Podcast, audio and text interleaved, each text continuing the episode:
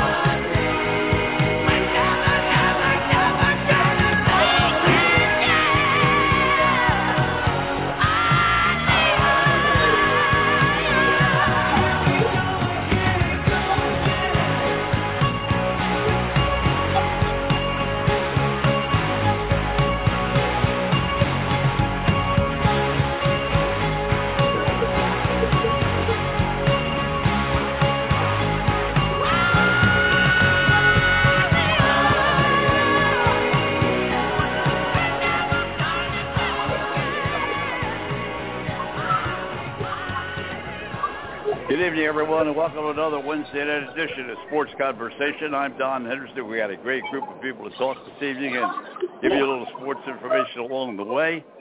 Of course, as always, Roy Cummings is in Tampa, Florida, and we'll be going to him at the top of the show. Roger Hendler has moved from Atlanta, Georgia. He is in Citizens Bank Park, waiting to see the Braves and the Philadelphia Phillies get underway. As most of you know, heavy rains here in the Northeast, and uh, right now at Citizens Bank Park, it's pouring rain, and that game is on hold. So we'll go right to the top of the show. No dedications tonight, Frank tells me. So we'll go right to Roy. And Roy, a couple of odds and ends before we get to some uh, of the sports news. Lundqvist goes into the Hall of Fame. Uh, you followed his career most all the way. Uh, a comment about that? Yeah, uh, obviously uh, no surprise there. Um, clearly uh, extremely deserving. Uh, the King, as he as he was known around uh, New York, and uh, obviously one of the greatest goaltenders in Rangers history, which is saying a lot because uh, Rangers have uh, they always had great goaltending. I mean, you go back to the days of, of Gump Worsley and uh, uh, and you know Mike Richter, and I mean they've always had great goaltending. and uh, Rick Lundqvist, arguably uh, the best of the bunch. So uh, no surprise, certainly deserved. Um, interesting class of uh, Hall of Famers for the NHL uh, uh, this this time around. A couple of builders. Glad to see uh, Hitchcock get in. Uh, Pierre Lacroix, another builder. Uh, that, that was a good. That's obviously a, a worthy uh, choice. So uh, I think they did a good job this this time around, uh, as often as usually is the case. And also, Peter Laviolette gets the job after a lot of competition in New York. He's got to come in and take over the Rangers. A very strict disciplinarian, a little bit like your fellow you had in Tampa Bay for a long time, and uh, is now with the Philadelphia Flyers. Your thoughts on him getting the job with the Rangers? Yeah, it's a good call. Uh, I mean, look, I, I'm not a fan. I was not a fan of uh, the decision to uh, let Gerard Gallant go. Um, but if you're going to re- trade out Gerard Gallant for Peter Laviolette, uh, I think it's uh, at the very least it's an even move. I mean, I think uh, Peter Laviolette obviously a little bit more experience behind the bench, um, uh, a little bit more success, obviously, but uh, uh, just, but only really because he's been at it a little bit longer. But um, look, uh, you know, I I have always believed, and you've heard me say this uh, primarily about uh, NF, the NFL, um, but I believe in uh, in hiring legitimate head coaches. Uh, I believe it in the NFL, and I believe it in uh, in the National Hockey League. And Peter Laviolette is one of those guys. Uh, I've got nothing against young guys getting their shot, assistant coaches being moved up.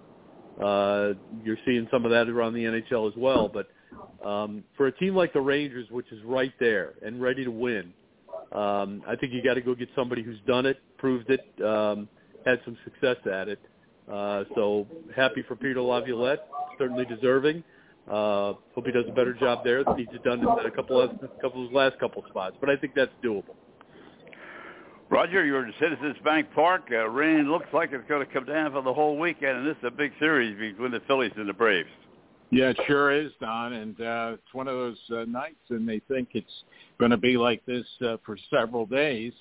And uh, at first, it was uh, supposed to uh, have the first pitch at 7:15. Well, that's long gone now. So, uh, any, it's a pretty good crowd here tonight too. So, uh, I'm just waiting for the announcement uh, to be made, and I guess they're going to wait as long as they can. But it is a big series, and the uh, Phillies had an opportunity to win last night, and uh, they just can't uh, score runs when they need to. Billy Warndel is going to be with us the next segment, and we'll talk about the Phils, and we'll talk about what's happening in Philadelphia along with Roger at Citizens Bank Park. Also, Dan Baker's, I think, at uh, Roger's side this evening, so maybe he'll join us for a minute or two as well. Because we uh, was a very interesting interview on Yes Today, uh, Roy, and that was uh, with the owner of the New York Yankees, and uh, spoke at great length. Uh, was on for almost a half an hour, I guess. Uh, talking about the Yankees and talking about what they're doing and what they're not doing. And uh, Hal Steinbrenner, uh, one of the questions that was thrown at him now that the Washington franchise has been sold for somewhere near six billion dollars, they threw a number out of nine billion. Would the Steinbrenner family think of selling the New York Yankees now that they may be worth nine billion dollars? Your thoughts?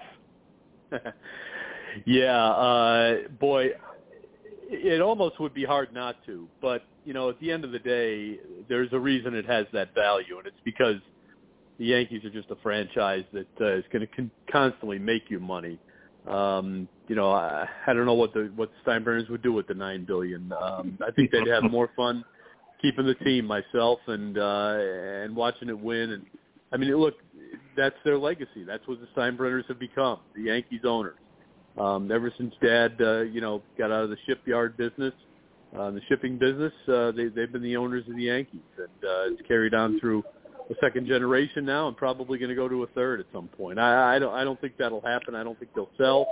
I'll be surprised if it happens. Um, doesn't mean it won't, but uh, I think the, I think the the Steinbrenner. I think look, there's been a very good, smooth transition, uh, you know, throughout the the family. Uh, they take good care of the team. Obviously, um, they're not afraid to spend money. They, they've been in, they're always in contention. Uh, it's not like uh, you know their ownership has seen this uh, franchise struggle. So uh, I think they'll be there, uh, you know, for the long term. I really do. I don't think uh, valuation's gonna gonna prompt any kind of a sale anytime soon. Well, his answer to the question was pretty much what you're saying. He said this is a family business. Uh, we're in it. Our kids are in it. Now our grandchildren are going to be in it. And uh, this is a family business that we consider uh, of certainly very workable uh, uh, amount of dollars, but we're in it for the for the long haul and to hold the franchise. And I think you're exactly right. I think that's what he's going to do. Yeah, I'm I'm not surprised to hear him say that. Um, you know, one thing the sons uh, have never been as mer- mercurial as the father. Uh, I mean, obviously, it didn't take much to set off George Steinbrenner, but uh, but Hal and the sons, uh, they've always been a little bit more cool-headed. Uh, you know, viewed things a little bit differently. I think they realized that uh, you know you can't snap your fingers and get the results you want. You know, there is another team out there playing. Uh, in a lot of cases, they're just as good as you are, if not better and uh, you got to work at uh, you know championships aren't won just because you put more money into it.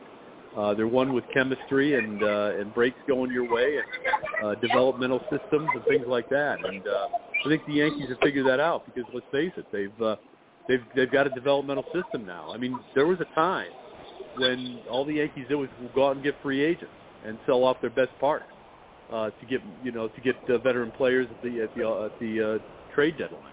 Uh, not anymore. They're they're bringing up players that they're uh, that they're developing. Uh, you know, Aaron Judge is one, Volpe is another. Uh, they've got a lot of guys in that uh, in that lineup now that are you know born and bred Yankees, and uh, and that's what you're looking for. I think you really want that uh, in your organization because that's how you maintain uh, you know consistency and um, and really it's how you contend. Uh, because again, you, you're seeing what happens with the Mets you spend 300 plus million dollars, and what have you got? Well, you got a third place team. So, um, you know, it's uh, it's not all about the money. It, there's just a lot more to it, and I think again, I think the uh, I think the family has figured that out. Uh, George, I don't think ever did. Um, he always thought you could just throw money at it and, and it should win, but that's not the case. Roger, back to uh, Citizens Bank Park. Uh, the Phillies lost a tough one, as I said last night. Uh, had certainly a number of opportunities to win the game, just didn't get it done. But at the same time, they've got the Mets coming in Friday, Saturday, and Sunday, a three-game series. They've had no luck in beating the Mets in recent years. Uh, the Mets are terrible. They lost again today, 10 to 8. They've scored seven runs or better in seven games. They only won one of them. And today they uh, gave up another hit. Well, they gave up uh, with final score was 10 to 8. Saw the game this afternoon, and uh, so the Mets are really struggling, and the Phillies are sort of turned around after winning six in a row, then losing one, and then losing last night. Your thoughts on that? Well, they they had a great road trip, but they also didn't play the best uh, competition on the road either. And I think that's what you have to look at. And uh, they have had tr- uh, trouble with the Mets, and I guess this will be a big series. I mean, at least with the Braves in that last series in Atlanta, they split it two and two. So I, I'm with you uh, about that. That uh, I, I think it's going to be a very interesting series, and to see whether uh, the Phillies can step up and and beat the uh, Mets because they are having trouble. The Mets. Well, uh, Roy, let's go the other way because you're sitting on a powerhouse. The Rays, I saw their game this afternoon. Uh, I'll tell you, I you know, was watching the Mets and the Rays simultaneously. Uh, Rays started a little bit earlier. Uh, but they just keep winning and keep hitting. And the thing that surprises me, the long ball. They just keep hitting long balls. The um, hold on a minute, I got to get off. Yeah, that really is the surprise about the Rays, uh, and they're coming off of a tough stretch. I mean, they had a they had a rough road trip. Uh, you know, didn't win the series in Oakland, didn't win the series in in San Diego. So they come home. They got the the the, the uh, Orioles, a, a big, very important series, uh, trying to maintain their five game lead on uh, on Baltimore, and they've they've pretty much done that. Um, but you're, you're right. The thing that surprised, look, even people here in Tampa are surprised that the Rays are hitting for power the way they are. This is not a power team. You don't look at this team and see anybody there that that you say, okay, well, there, there's the 30 home run guy. Uh, you see the potential. Um, you know, I think before the season started, there was there was talk about, you know, could Randy Arozarena be a 30-30 guy? And the question, and the answer was always yes, absolutely, he can. Um, but also, Randy Arozarena was coming off a season where um, he didn't have some of the best at bats. You know, he'll get you the 30 steals. Uh, he'll certainly get you that because he'll get on base, but he didn't always have the smartest at bats. Um, right now, he's, Oh, okay. he's, he's, you know, he's being a little bit smarter in that regard. and uh, so that's one thing for him. But um, you know, Yandy Diaz, uh, a guy who just got you know Steve Garvey like uh, arms, and uh, uh, he's finally found his power stroke. And um, well, let's face it, Tropicana Field's not an easy place to hit home runs. So uh, the fact that uh, they're they're getting home runs, you know, in the dozens out of guys like Isaac Paredes, who most people don't even know about, uh, middle infield, really kind of a utility player who uh, the, the, the Tigers gave up on. Uh, Randy Arozarena, uh, again, uh, uh, Yandy Diaz. I mean, these are these are all players that other teams had and pretty much gave up on, and the Rays have uh, turned them into, uh, as you said, a, a powerhouse, and uh, that, that's legit. They are a powerhouse, and uh, we keep wondering here in Tampa, you know, when is the power power failure going to come? Because again, this is not something that these guys have done historically but uh, just the way they're they're approaching the at bats, uh, I don't think it's going to stop. I think they're going to continue to hit uh, hit hit for the power, and they've certainly got speed and defense and pitching. So uh, they are a team, obviously, to watch. I still think right now they're the best team in baseball. Somebody's going to have to show me somebody better to uh, take me off of I'm, that. I'm uh, doing a that uh, podcast.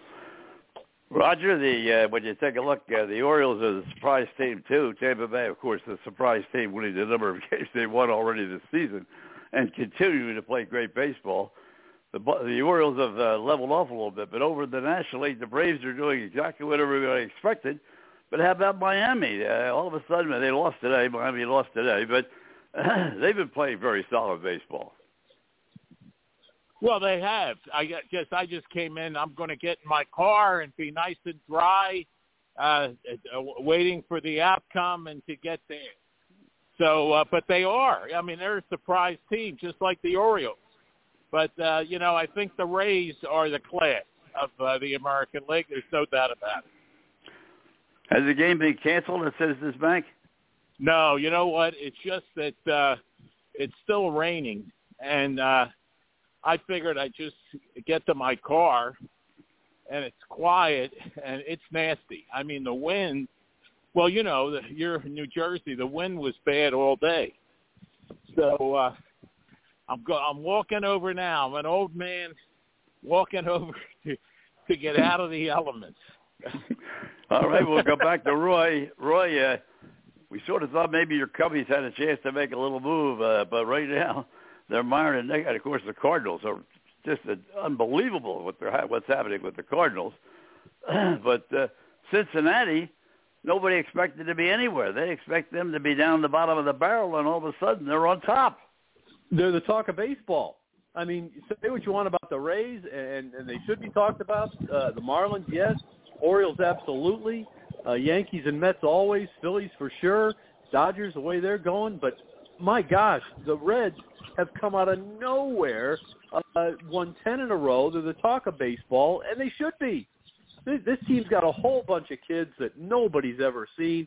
Uh, yet uh, the Reds knew they were coming. The Reds knew they were coming, and uh, and they're just they're they're really look they're they're keepers. I mean, uh, Elly De La Cruz uh, is arguably one of the most exciting players in baseball when he's played what a dozen games. Um, McLain, the the middle infielder at UCLA, there's another one, uh, great little hitter. Um, they are really a fun team to watch right now because they're just uh, they're just young and playing on raw talent and. Uh, and and right now they're they're just hot as uh, hot as fire, and which is great. I mean, yeah, the Cubs have uh, you know played some pretty good baseball here over the course of the last week and a half or so. Uh, you know, took a series from the Pirates today, um, but uh, it's it's hard to make any any uh, any you know make any uh, headway in that division right now because of the way the uh, the Reds are playing. The division's still up for grabs, uh, and so all those division games still are very important. Uh, Cubs going out to uh, London uh, to face the uh, Cardinals. Uh, they got to they got to hope they can win a couple there to stay in it because um, the Reds are the Reds are hot. And boy, oh boy, are they fun to watch.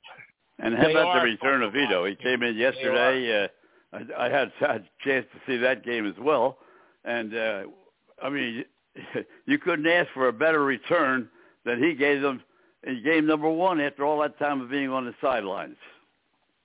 No, you're absolutely right, and uh, that's what you're looking for. You know, when when it's your turn to step up, uh, you you got to do it. You got to help your team out, and uh, certainly he did, no doubt about it. So uh, it's just it's just you know what we're we're we're we we don't have any uh, any NBA right now. The NHL is done. Football's still two months away, but boy, if you're a sports fan, just turn on almost any baseball game right now, and I think you're going to be entertained. Well, I can tell you that uh, Wake is leading LSU right now two nothing. Uh, they scored two in the top of the first inning, And then there's and that. uh, been watching that game while we're doing the show. they had a chance to get a lot more. That the bases loaded, but uh, double play took them out of uh, the bottom of the first or the top of the first inning, but they still got two. LSU is uh, an outstanding team. If you've had an opportunity, and Roy, I don't know if you've had an opportunity to watch any of the uh, College World Series, but uh, LSU has played very well, and Wake has really played well.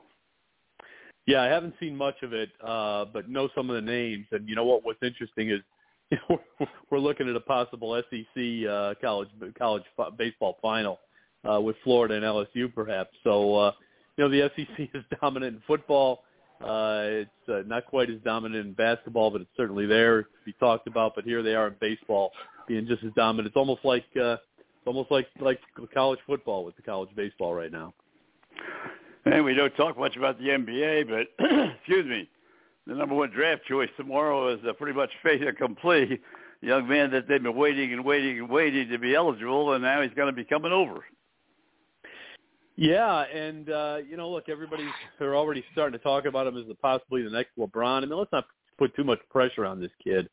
Uh, let, let's see if he can play in the league first. A lot of number one picks uh, never pan out the way they're expected to, uh, no matter the sport, but the NBA especially. And uh, let's see if he can stay healthy. Number one. Let's see if he can uh, somehow adapt to the league. That's number two. Uh, let's not put too much pressure on him. Let's not forget this too. He's going to San Antonio, I'm pretty sure. So, and the likelihood that he he's on a winning team for the first three four years are pretty slim. Um, that team's got a lot of work to do. He could make him. He, he'll make them interesting.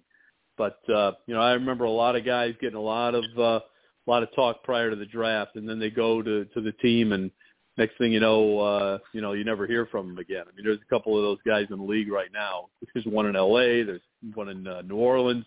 Uh, you know, the league spits those guys out pretty pretty good. I hope that doesn't happen to the kid, but um, so I'm anxious to see him play. But uh, ab- absolutely, it's uh, it's got everybody excited. Well, Yeah, but uh, the, thing, the thing that surprised me at first time I, I saw quite a bit of them today. They had uh, several uh, uh, short synopsis of uh, his play and also uh, interviews uh, during the course of uh, uh, getting ready for the draft. Very, very slender, very slender, uh, tall. Yes, tall, seven three or whatever, seven four, whatever he is. but you know, when you get in there with those big guys, two sixty, two eighty, two ninety uh, and you're uh, basically a high school kid coming out, uh, boy, that's a heck of a transition. Hey Don, can I Yeah. say something? Yeah, Hey, uh, yeah. I thought oh, you were going to the car. No, I am. I'm sitting in the car. It's Oh, nice. okay. Okay. but I wanted to say, you know, uh, Roy's, you had a great point. Look at how many 76er first round draft picks never even played that much in the NBA.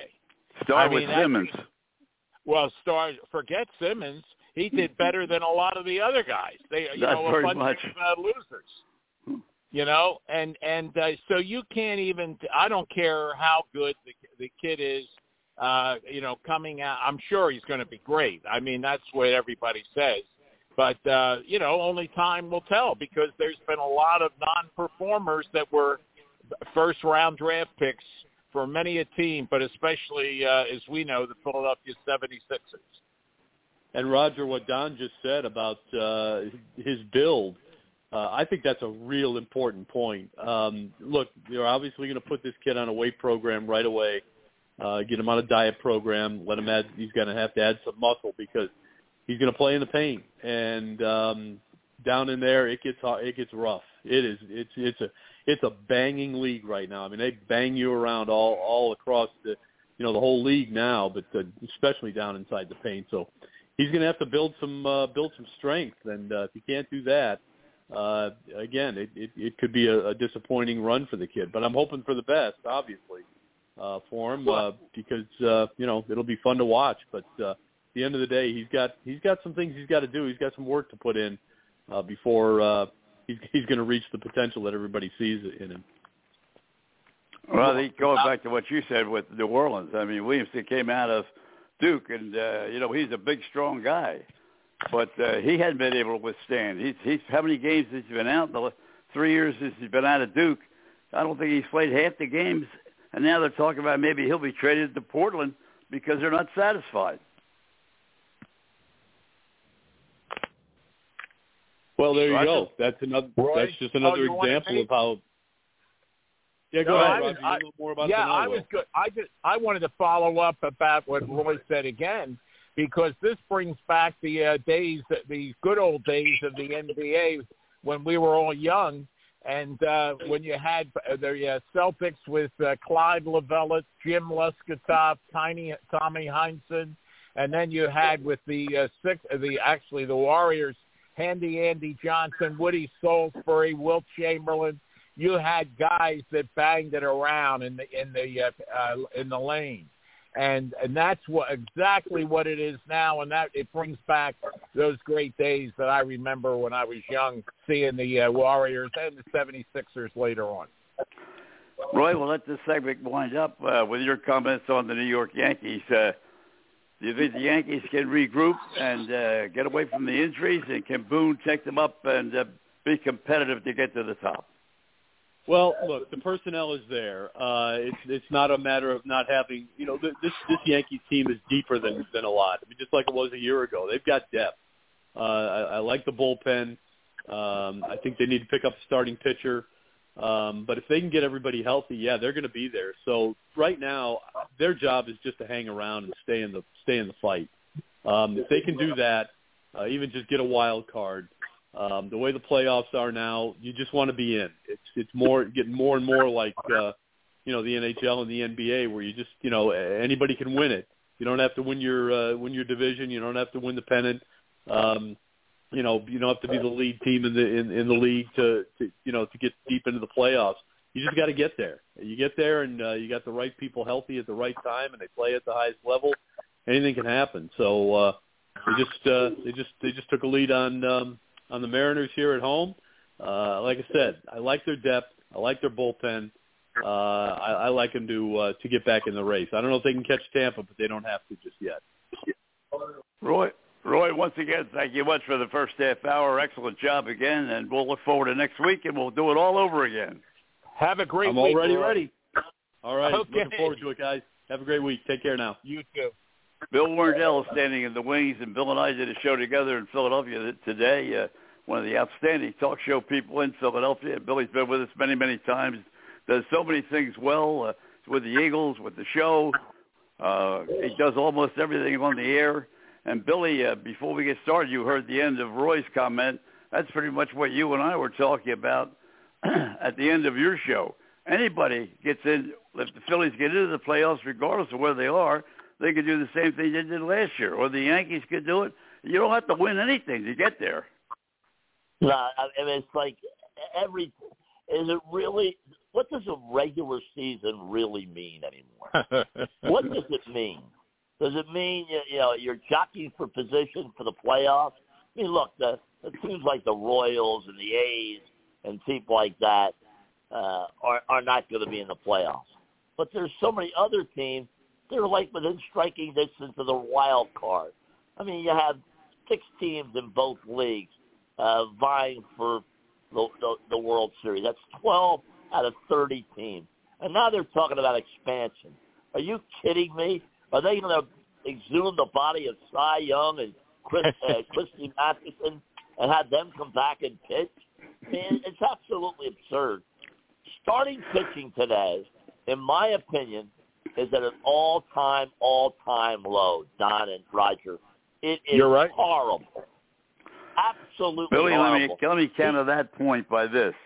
The New York Mets, following their game today, and they have the two most valued pitchers in baseball in terms of salary.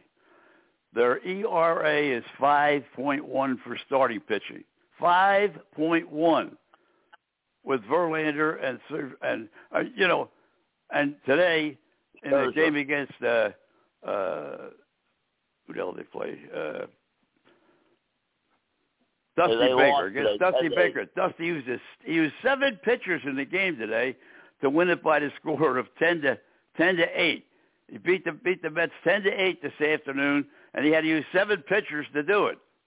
telling you, it, it's just I remember the days, and of course people say, "Well, you're you're an old fuddy duddy. The No, game is no, we you by." remember the days. You're right, Bill. when you had nine pitchers on a staff. Then they Right. expanded to ten, then eleven. You have fourteen pitchers today on a pitching staff. You don't have the bench as you used to. You can't uh, switch like you it could in, in uh, days gone by. It is not a good game right now. These analytic people, these geeks that send down the lineup to the manager, they have ruined the game of baseball. Absolutely ruined it. And they say, well, the third time through the order, our numbers show that the pitcher is slowing down. His stuff's not there. Well, you talk to great pitchers like a Steve Carlton, a Bob Gibson, a Don Drysdale, a Koufax. They always said you got to get these guys early. You got them early, you had a chance to win. But if they got in the groove, you were in trouble. We don't t- teach the art of pitching in the minor league. Throw as hard as you can for as long as you can. That's not a pitcher. That's, a not a pitcher. thrower. And, and Roger? that is the major, major problem. Bill, it's not only uh, in the minors. I mean, it's in college. It's in high school. I've seen it. Yeah, I saw a number of uh, high school games in Georgia this year, and they guys were in the 70s with the number of pitches they were throwing, and and they're only like sophomores in high school. I mean, it's no wonder uh, when and then you know in the in the uh, we talked about this many times on the show in the little league, and uh, Babe Ruth. They go for they play for one team they uh, used up their amount of pitches and then they go and play in another league for another team. So it's no wonder there's arm problems and it's going to get worse. Well, no question, because they don't teach the art of pitching. no. At the lower levels, all these travel teams. I talked to Milt Thompson one day on a show with me. He has a kid that plays on four travel teams. Are you kidding me? Four you go. travel teams? yeah That's Yeah. ridiculous. Ridiculous. If you don't have a uniform, we're not going to play baseball. You have to have a uniform these days. Come on, where, where are the pickup games where you play against older players and things like that to hone your skills? It's not there anymore. Everybody is, you know, because every parent is looking for a scholarship for his kid, regardless of the sport. Oh, he's going to be the next LeBron James. He's going to be the next Bryce Harper. There are very few and far between of these players. And the parents, because they feel as though if the kid plays as much as they can in the summertime or in the wintertime, they're going to be exposed. How many of these kids fall by the wayside? You get burnt, burned out by the time they're 16, 17 years old. We are doing injustice to the youth of America. absolutely Billy, you also mentioned today, uh, which was uh, very informative to me. I didn't uh, go back and look it up until after you said it. Harper's been up 156 times so far this year. He's hitting the ball effectively, but he only has three home runs. Your thought on that? Well, again, Don, he's coming off a major surgery. I mean, he made tremendous strides getting back. But again, you know, he didn't have spring training. I mean, eh, eh, he's going to have those power outages. But, you know, eh, again, he's a very, very good player. And you saw what he did in the playoffs last year. He put the team on his back. Right. You look at the team across the street, Joel Embiid and, and James Harden. These guys couldn't wait for the playoffs to be over. All right, they wanted to be on vacation. Harper was, you know, so dedicated uh, to putting his team on his back and getting him to the promised land. Of course, they fell short to the Astros, but he did everything in his power. I, I'm, I'm a little concerned about the power, but not overly concerned. And one thing that really bothers me, they're starting this Paul Goldschmidt campaign to bring him in. How many power hitters do you need in a lineup? Huh? You got Harper. You have Castellanos hitting it out of the ballpark. You have Schwarber, Turner, Realmuto. Bohm. You you can't have four forty home run hitters in every lineup. It, it, it's impossible. You gotta have guys on base. I mean, the major major issue for the Phillies is a fifth starter.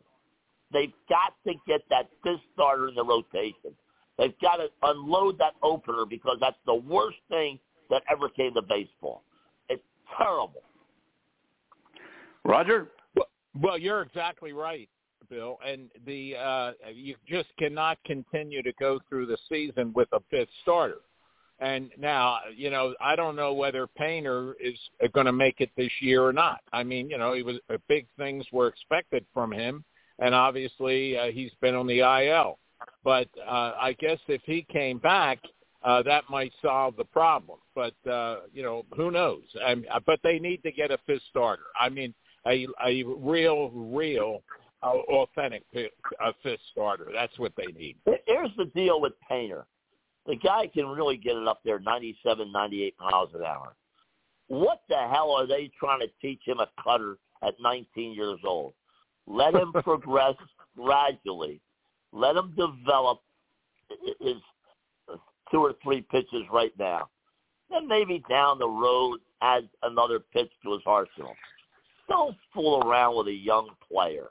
Let the young player develop and then if, if you think he has to add another pitch, then add it to him when he has two or three, four years in the big league. Uh, these guys today, they've ruined Scott Kingery. Scott Kingery was a line drive hitter, a gap hitter. He had to pull the ball, hit home runs.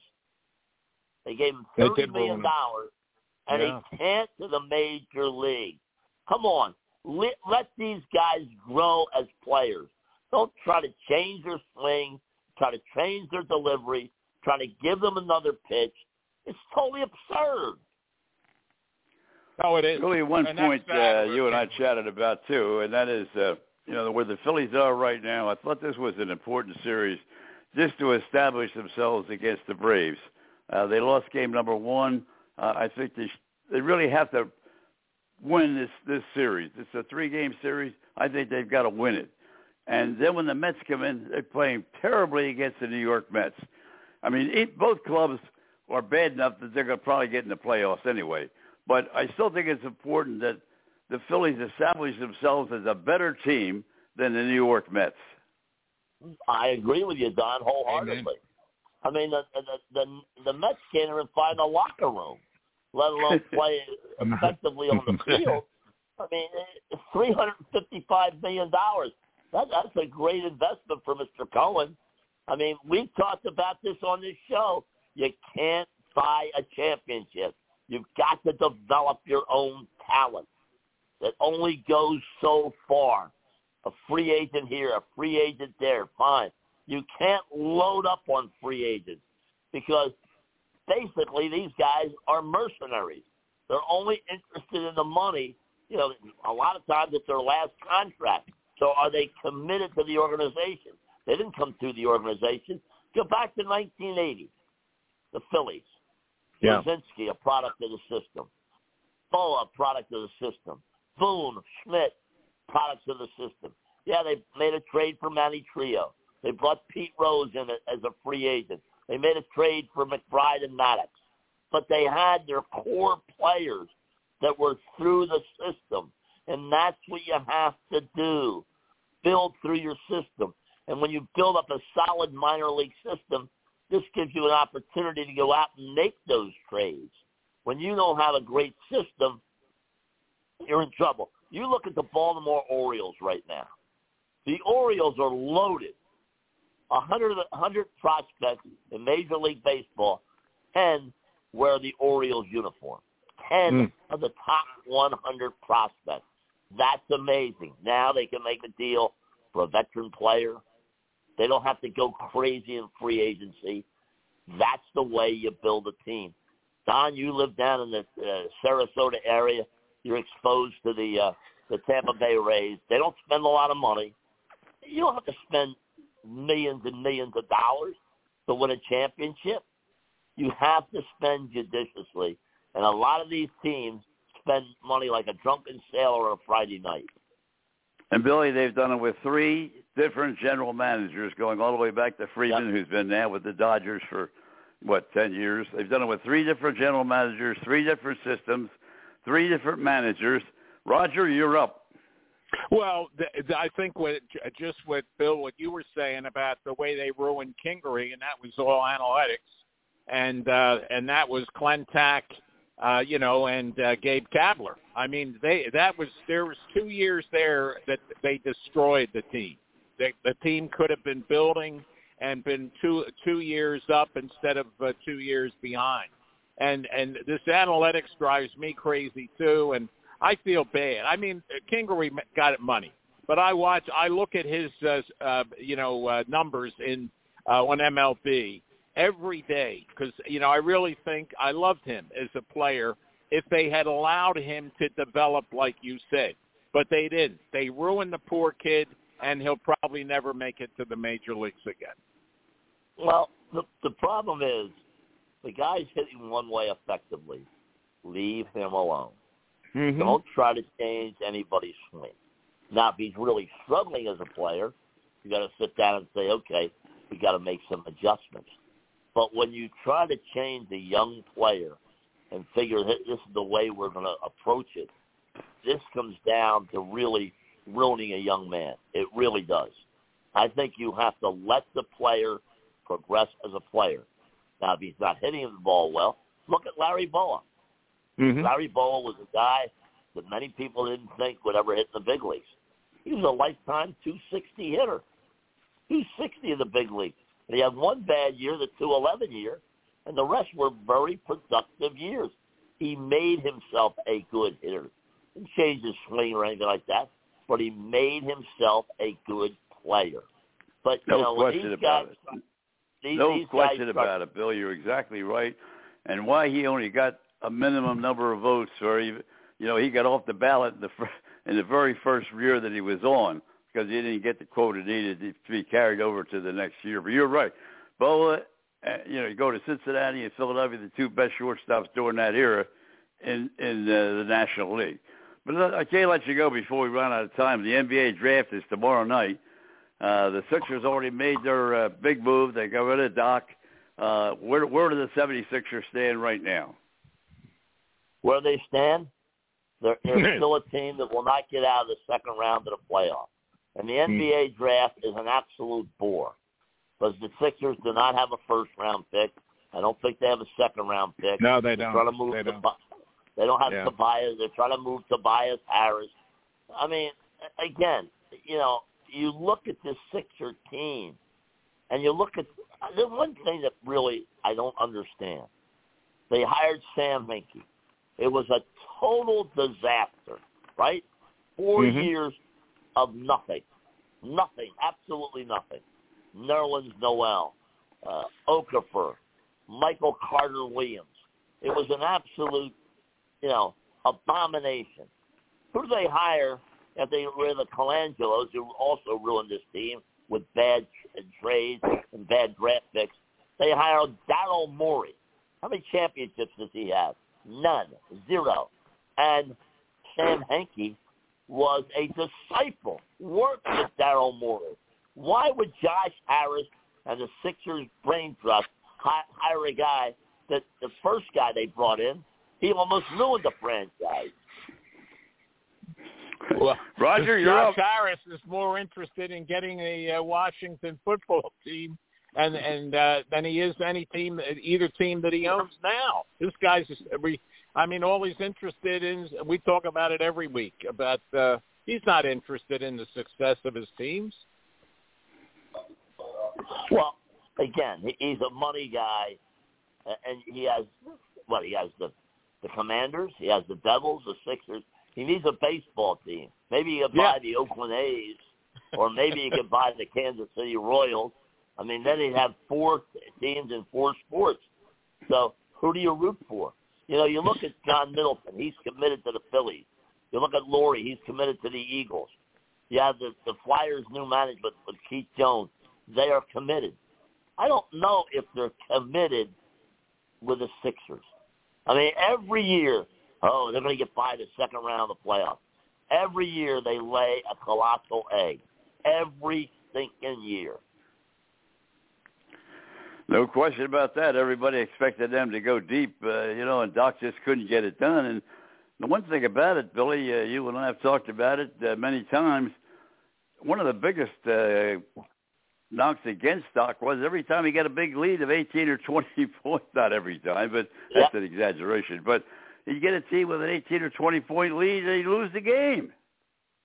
Yeah, that that that that should not happen. If you're a great team, but you know, you look at Embiid; he'll be 30 years old when the playoffs start next year.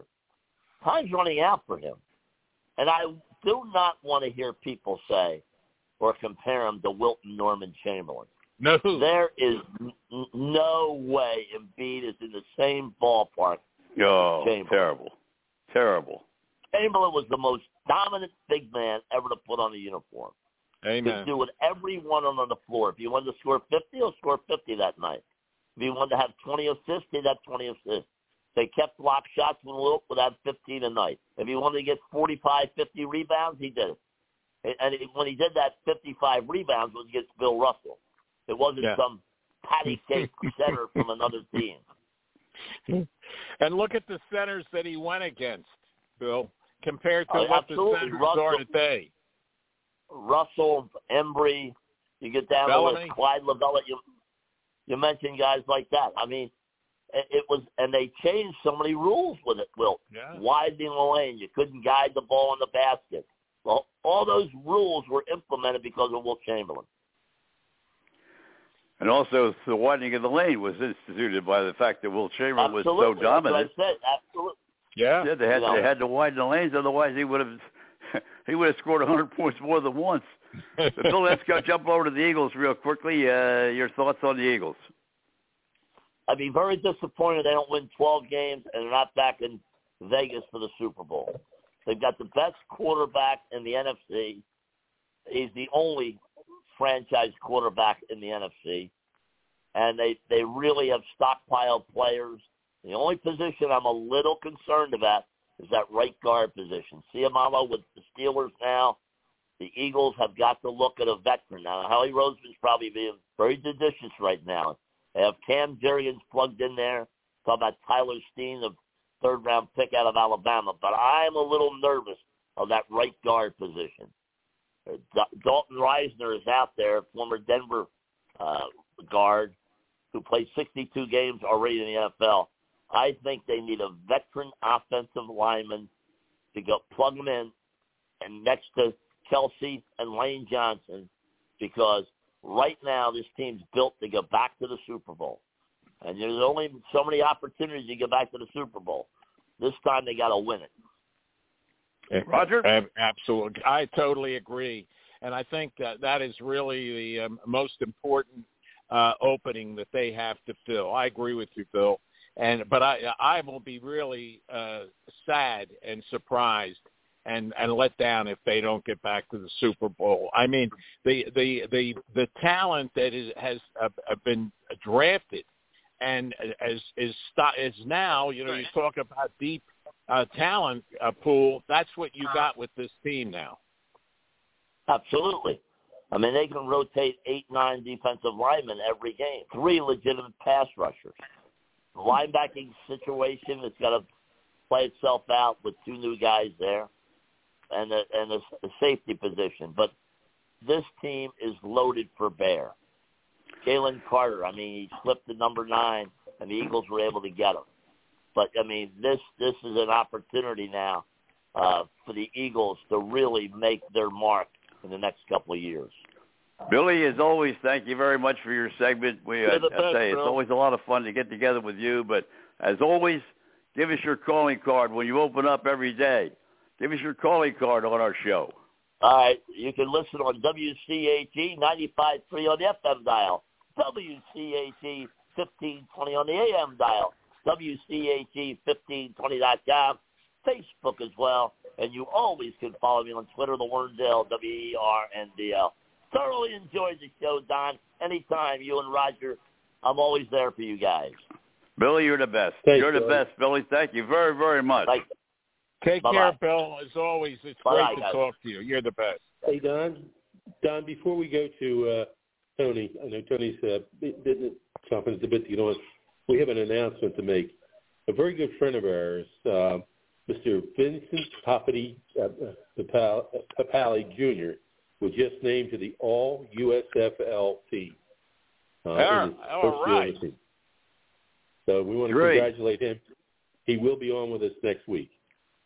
Oh, Terrific. that's Terrific. fantastic. Yeah. All right, let's swing over to golf right now because the traveling golfer is with us.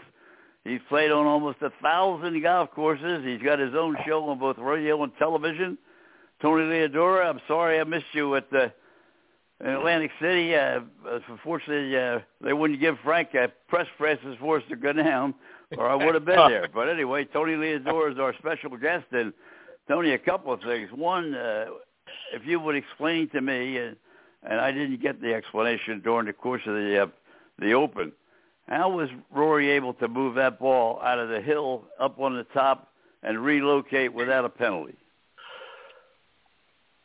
Uh, you know, those guys get some very, very favorable drops, uh, whether it's because of line of sight, and that's probably the case there, uh, you know, where there was obstruction in line of sight. But they get drops that us amateurs wouldn't get. I know if I asked my partners for a, uh, my fellow competitors, uh, for a drop like that, sometimes they look at me like I was crazy. Uh, so they often um, get very, very special rules interpretations uh, that you know have a, a pretty wide parameter on them, and that's what happened in that case. Unbelievable. I mean, he reaches in, takes the ball out of the side of the hill, and gets a two club lay, lay up on top of the hill, almost in the fairway. I mean, it was un- I, I couldn't believe it.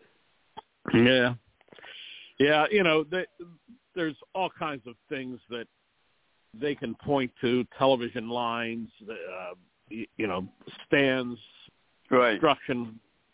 So, you know, if, the, the, if they if they feel that they've got a uh, snack stand two fairways over that uh, might be in their line of sight, then you know they give them they let them move the ball a little bit. And, Roger, you're uh, up. that, but that didn't have any uh, really any impact on it. So You know, nothing, Tony- nothing was started stopping Wyndham Clark.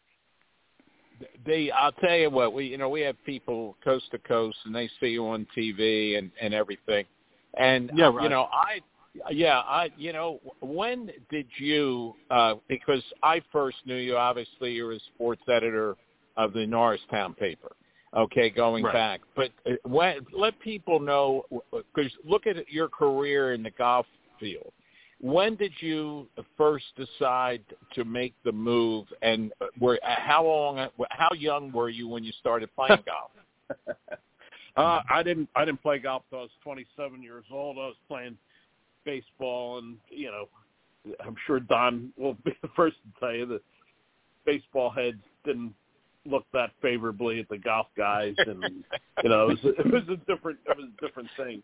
But when I took world. the job at, Yeah. at the Times Herald as the um, assistant sports editor to the late great Red McCarthy, he told me you got to play golf. You, you're going to have to play golf. You meet a lot of people there. You're going to talk. You're going to have good stories. Uh, so I started playing golf. That that was that was pretty much it. And I was, I was 27 years old at the time. And now you've played how many courses? evolved. Uh, I'm I'm I'm getting up over 950. Uh, I was just putting away the uh, scorecards from my latest five week trip that had me all over the place, and I played almost 20 new courses on that trip. So I'm over 950 somewhere like that. Now Roger? those shows those shows that you just did okay over the uh, several weeks when will they uh be on Comcast uh, do you have Okay. a schedule to let people know Oh my gosh, yes. So um, the July show is a show nobody wants to miss. Uh, our producer has already said this is going to be the best show of the year. It was a show we did from both the Yuengling, the historic Yuengling Brewery in Pottsville, Pennsylvania, and Mhm. historic Schuylkill Country Club. Uh, we did it along with the one and only Dick Yuengling, and uh, he's a member at Schuylkill. And as if that wasn't enough, we had a special guest star with us for that show, Tommy Greene, former Phillies pitcher and Mm-hmm. uh, a monster of a guy, great guy. I mean, he is he's in his fifties and he is in incredible, incredible shape. And uh, we played a hole together, and I'm gonna, in in in the fairness, I have to say it was a little bit downhill, but nothing too severe. 341 yard drive. Mm. He Hmm. hits a ball like like you could not possibly believe. And uh, you'll see in that show that uh, at that time I said, "Well, folks, now you know why they call him long ball green." However, well, Tony, last time we got together however, over in Venice, uh, you were doing a little punchline, uh, However, little wait for the musical bit in Venice, and no, uh, Tony's Wait, not wait, wait. finished, Don. Tony's Wait not for the finished. punchline. Don't step on the punchline, Don. Yes. I said, Go ahead. However, he's I thought that was the green 'cause he punchline. Yeah, he got that nickname when he was a pitcher for the Phillies. Right. Right. So, so he looked at me and said, "I'm going to get you for that." And just minutes later, he did. when we got to let me, let me get back to my question. Let me get back to Yeah, my question. yeah. Last time we got together, uh, I had not known you'd been a been a little under the weather. Uh, uh, you were good then. I'm assuming with you making the trip, the big trip you made for your uh, golf tour, everything is under control. Are you in good shape now? I made it through it. It was the Bataan Death March. It was uh, Hmm. five weeks on the road with uh, driving from Southwest Florida uh, all the way up the coast and all the way to northernmost Pennsylvania and all the way back again. Stops Mm. along the way. We did. We shot stuff in uh, Savannah, Georgia, Hilton Head, Myrtle Beach, uh, up to the Jersey Shore for the uh, LPGA Shoprite Classic. The Philadelphia area made a stop at my old club, Bluebell Country Club. Had uh, some great fun there. And then up to Yuengling and Phil, and then up to the Pocono Mountains, Eagle Rock, the beautiful resort up there, where we're hoping to do a show later on this year. And then up to Blue Ridge Trail, all the way up there with great friend Tony Barletta, who runs that place, and we shot a thing about his food operation there. And then all the way back, stopping in Greenville, South Carolina on the way at the incredible Cliffs, seven golf courses, the Cliffs communities, 7 Hmm. mountain golf courses, two by Tom Fazio, two by uh, Jack Nicklaus, uh, another one by um, uh, Ben Wright, uh, another by Gary Player, and it was pretty cool. And uh, we're hoping to do shoot two shows there in October. So we're put all that together, and then I got home five weeks of five weeks on the road. Roger? You know, one of the things that uh, I saw or today, uh, actually, I listened to it driving over uh, to pick Dan up, was uh, they did a, a story on Yuengling uh, on Fox Business today, and it was really interesting No because they talked. Yeah, they talked about Dick, but his four daughters are running the company now, and each one of them was on there and talked about uh, what they are doing, uh, their position in the company. Very interesting. Uh, I wish I could have seen it, but I was listening to it on the radio. But uh, I was glad that you were there, and and uh, and I saw this or heard this today. It was a great story on the history of Yuengling. It is the oldest, America's oldest brewery, and uh, and Dick just turned eighty, but don't think he's not involved. Yes, his four daughters each have a role. Dick's at the brewery by like five thirty in the morning, checking over operations, going through the brewery itself. If need be, he gets on a forklift and drives it around. he he is the most hands-on guy in the world, and of course they are at max max production level right now. They can't make it fast enough. Their sales of their two newest products, the Yuengling Light Lager, which has actually been out for over 10 years, um, and it's my favorite uh, of their line. Uh, it, sales of that is up 70% so far this year, and their newest one, Yuengling Flight, which is the low carb, low calorie one, like competition to Milk Michelob Ultra, is up Mhm. fifty percent this year. So he, they can't make the beer fast enough. Well, I'm Tony a Leodora is our special guest this segment of the program. Tony, of course, travels the world with the golf, and uh, as he just outlined, uh, his latest tour. And uh, Tony, when you uh, when you talk about uh, the traveling golfer and how you got started and how you got into golf from the beginning and how many courses you've actually played, uh, it's, uh, what did you think of the or the 2023 United States Open? I thought it was a good one. Uh, I I liked seeing a different course uh, in the spotlight. Uh, Los Angeles Country Club, uh, designed by George Thomas, who grew up, you know, right right in Whitemarsh Township. His, of course, his first design was Whitemarsh Valley Country Club before he went out to the West Coast and did Riviera. So it was a um, you know it was a different look, um, and it was it was great to see that. I thought the course played well. Um, it, they were worried the first day or so because scores were too low. I don't care about a number. I want to see good shots. I want to see a good story. And I thought you had one. You had two good stories.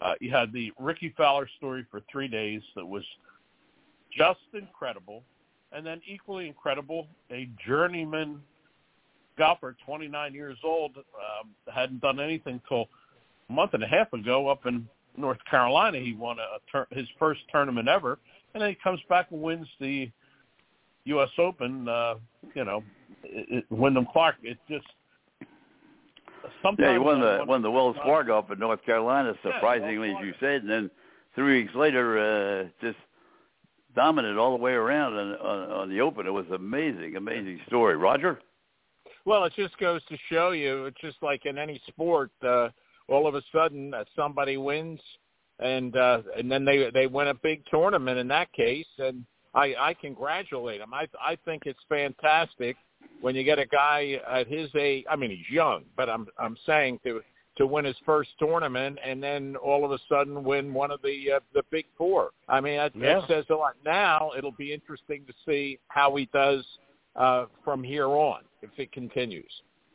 or does he become the Andy North of this era? Andy North, who won two U.S. Opens and really did nothing else in his career except become a an analyst on TV. So I, I don't know how it happens. Sometimes I, I almost feel like somebody sells their soul to the devil, the old, you know, damn Yankees thing.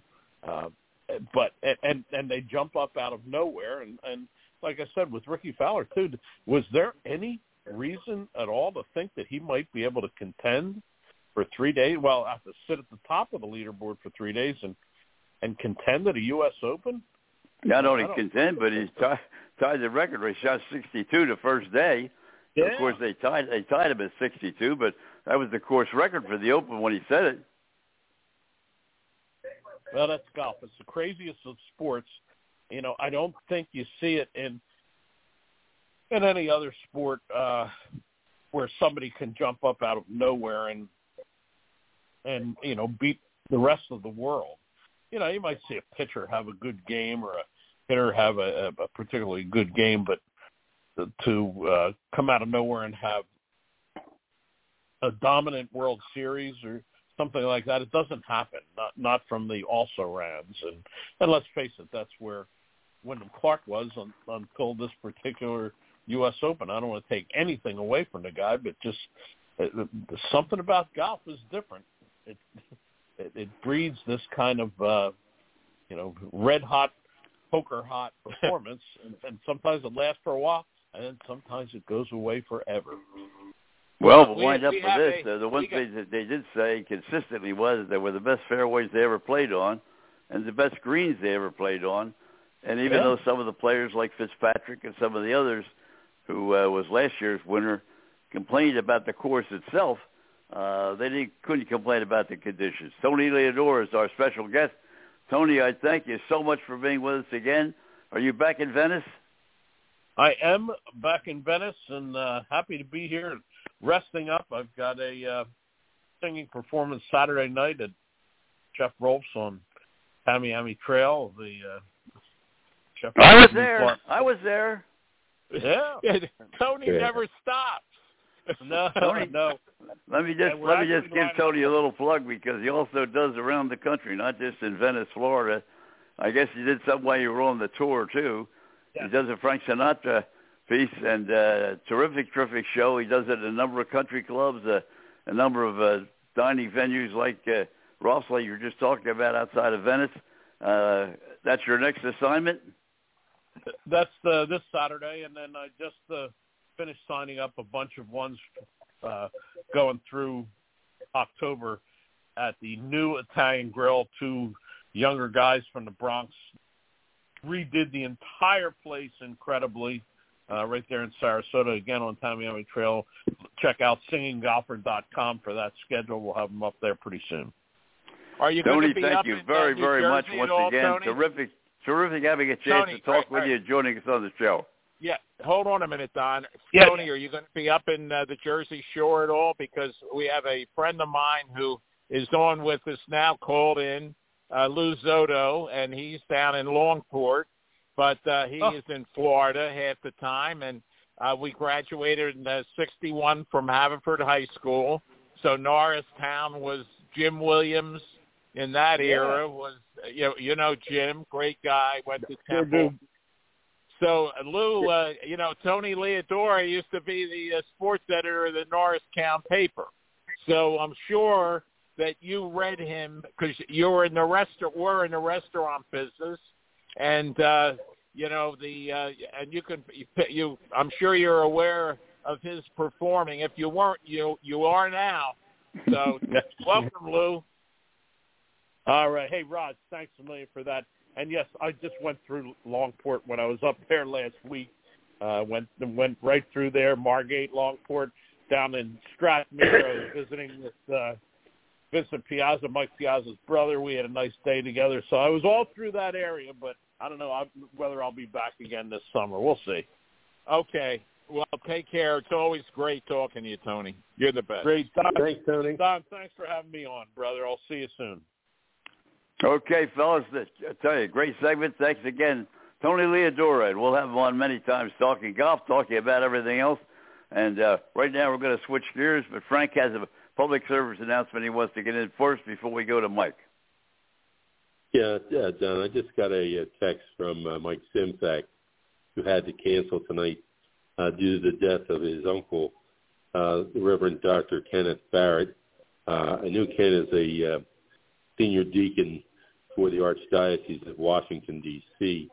Uh, very good man, very pious man. Um, we send our deepest uh, re- regrets out to, to uh, Mike and his family, and and at this very tough time, if everybody would just keep a good thought uh, for Dr. Barrett, um, we'd appreciate it.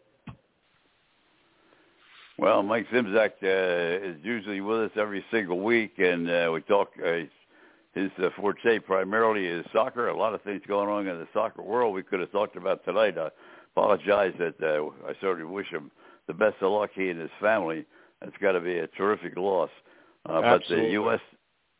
Pardon me? No, I was just saying I agree, and uh, the Atlanta they uh, they're tied in their their uh, soccer game, but that is a, uh tremendous loss, and we send out our uh, sympathy and condolences to the entire Simzak family. I thought uh, Frank had said that uh, uh, my friend Lou Zotto uh, was uh, you know uh, ready to be on, but I don't know whether uh, He is. uh, Lou. He's there. Oh, he is. Oh, Lou. Yeah, he's there. Yeah, I'm right here, Rod. Oh, okay. Listen, here's I told you about the legendary Don Henderson. So Yeah. the Don, you may have been in his diner many times. Warminster, uh, what was it, West, right? West And Diner uh, Restaurant. yeah, diner, big diner restaurant. Was in the the restaurant business. We went to Haverford and then Temple. Uh, I remember the day he met his wife in accounting class at Temple. it goes back many years. But Don, I told him that you run this show, and uh, he called in, and uh, now he gets to talk to Mr. Gold, the legendary Don Henderson. Well, I'll tell you, that's very nice of you to say, but uh, Mr. Carroll is the one that actually is our executive producer and runs the show. I'm just over here as a participant. But uh, nice to chat with you. And yes, indeed, I have been in your establishment uh, many, many times. Oh, thank you for being my customer. Well, the prices were right. Yeah. you know, Lou, uh, you know, you and I talked uh, earlier today, and since we have a little bit of time about uh, uh, education of young people today, and I know Don and Frank and I have talked about it many times, and I had the opportunity the last year and a half to do a lot of subbing in Georgia, and it was really uh, a great experience. And uh, but it's really we all agree that uh, we were very fortunate uh, to uh, grow up in the era that we did, and uh, we really feel uh, sorry and concerned about uh, the kids today. And um, you know, I, I know about our years at Haverford, and I was going through. Uh, the yearbook and seeing some of the uh, the names and you know unfortunately we've lost the number but you know you and I are still here but um you know you had some really good points go ahead and, and make them while you're on about that Lou Oh, you're talking about me making the point. yeah yeah I wanted you yeah Oh. some of the points that because we've all made them and it's good to have somebody a different voice uh, uh, come in and and talk about it Well, it certainly isn't the way that we grew up. You know, we were very parent oriented. We took care of our parents and stuff like that. And also, today's kids, you know, with the computers, the iPhone, the iPad, you lost that, I think, kind of really closeness to a degree. And then, according to the studies out today, the kids are even more depressed today than they ever were because they're hiding in their rooms or looking at the computer, the iPad, and all that kind of stuff. You know, um, you know, we were always there for our family and members. Where the kids today, they're into their own world, their own thing. And yes, they should be and into their own thing, but they don't have that caring attitude that we had. right Well, the big piece in the New York Post uh, yesterday, the day before, about exactly what you're talking about, is between uh, 17 and 35, uh, the mental problems and uh, the uh, negative thoughts within the youngsters' uh, minds, the negativity that they live with, uh, causing the, uh, uh, you know, the uh, death penalties and so forth, uh, has really grown us now at 40. this last survey, which came out yesterday or the day before, 47% of the youngsters between 18 and 35 are living through what they consider to be this depression because of exactly what you're saying. Yes. And it, you know, it, I think it all goes back to when you know during the Vietnam War when women wanted their rights and they wanted to go out and work, and we don't have that same family unity that we had where mom stayed at home and made sure the kids were doing all the right things, and then we played good cop and bad cop. You know, I don't think that goes on as much anymore. Well, you know, one of the uh, points I made uh, when I was in at one of the high schools to the football players, I told them the story about one of our classmates who was a re- really good football player, and you were on the team with him, and he got he was seen by an assistant coach smoking in the back of the bus coming in to school. And he went to Jim Shiplett, you know, you know, the head Yeah. football coach, and he was told you will never play another down for this school and that was it and right away when i told this story all these uh, players said to me he didn't get a second chance. And i said not in those days. You did something against team rules. That was it. And you and uh, you know you remember what uh, sid young used to do to us in uh, in gym or in cl- any class. 25 get them 50 get them you know don we've talked about discipline a lot of times for all sports okay on the show. And frank uh, you know you and i have talked about it we've all talked about it but i can tell you it, it's a different world as far as discipline goes with uh in athletics and frank you know is better than anybody uh because uh, you know you're close to your grandchildren and you've coached and everything and uh, you know uh you agree with that Frank? Yeah, Roger, I do. I think there's entirely too much um, iPads, iPhones, uh, and he was Lou was right about uh, being uh, stored up in your room. Don, I did read that uh, that article also. Uh, there is a, a major, major problem with the young people uh, coming up today with depression, and everybody's trying. Did you believe, find Frank, that it could be 45%? I couldn't believe it. That, Yeah. That's sad. Yes, I do. That's very sad. Yes, Yeah. yeah. hmm Well, all I we think can do. I think parents today take You know- the easy road. You know, it's easy to say, "Go get your iPad and go play," and then they can do whatever they want to do. You know what I mean? Instead of being on mm-hmm. top of things, or you know, eardropping and, and seeing what they're doing, like we used to do in the old days. You know, to make sure Well, I just kids think you have to right remember track. that they're isolating themselves either in their rooms or in Yeah. the cellar or someplace else Yeah. Yeah. with these with these crazy game shows and and every all this kind of stuff that they're looking at. They don't they don't have any friends. They don't go anywhere. They don't do anything. They isolate themselves. I mean, it's terrible. Well, I'll give you a perfect example. I saw this last week. Uh, my son's kids wanted to go to this place called uh, I think it's uh, uh, K Kijung Tea. It, it's a it's like smoothies, but it, it's I guess it's tea, and uh, it was it was it's immediate. Okay, I think on uh, State Street, and I took them there, and they it's obviously uh, owned by uh, Asians, and there were two young kids there, and the boy was on his uh, laptop, and little girl had her iPhone like right up to her eyes, laying on the couch. And I went over to the boy and I said, "Are your parents the owners?" Yes. And he was going going to be going into fourth grade. I would think she's probably going into second grade. But my point is, they will be there every day because the parents own the business. They will never be out to get to play in the air just like we used to do. Okay, and go and play ball. It's you're exactly right. There they are, tied up every day. I don't know if it's seven days a week or not, but it's many days during the week. And and there's no. That's just a perfect example, unfortunately, of what we're all talking about. And I saw it last week. Yeah, the other thing, Roger, that uh, plays into it uh, is that we've lost the art of the family sitting down together, having meals together with no phones, no no nothing, and just talking uh, to each other.